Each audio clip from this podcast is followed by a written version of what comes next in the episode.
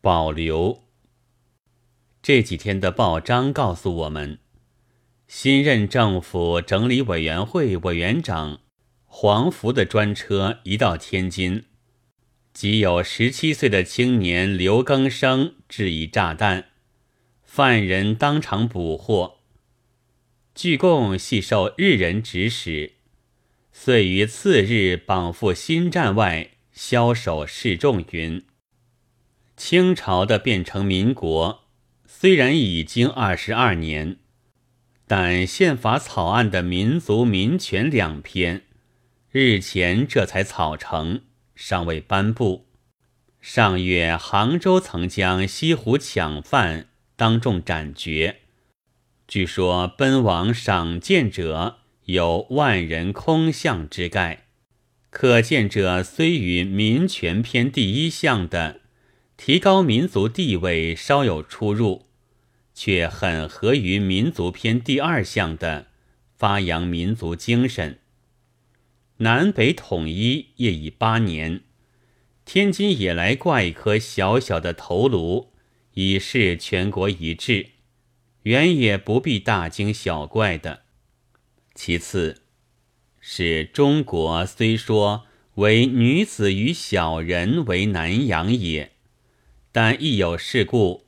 除三老通电、二老宣言、九四老人题字之外，总有许多童子爱国、家人从军的美谈，使壮年男儿索然无色。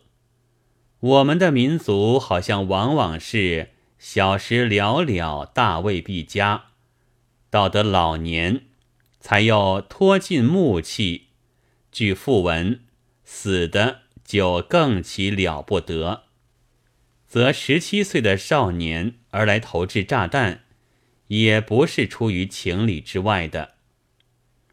但我要保留的是据供系受日人指使这一节，因为这就是所谓卖国。二十年来国难不息，而被大众公认的卖国者。一向全是三十以上的人，虽然他们后来依然逍遥自在。至于少年和儿童，则拼命地使尽他们稚弱的心力和体力，携着竹筒或铺满，奔走于风沙泥泞中。想于中国有些微的裨益者，真不知有若干次数了。虽然因为他们无先见之明，这些用汗血求来的金钱，大抵反以供虎狼的仪式。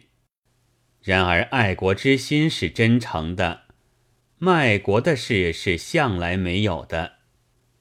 不料这一次却破例了，但我希望我们将给予他的罪名暂时保留，再来看一看事实。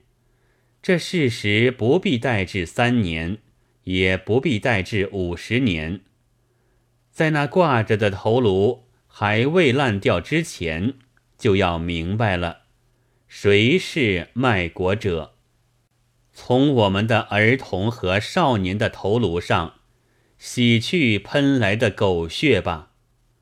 五月十七日，这一篇和以后的三篇。都没有能够登出。七月十九日。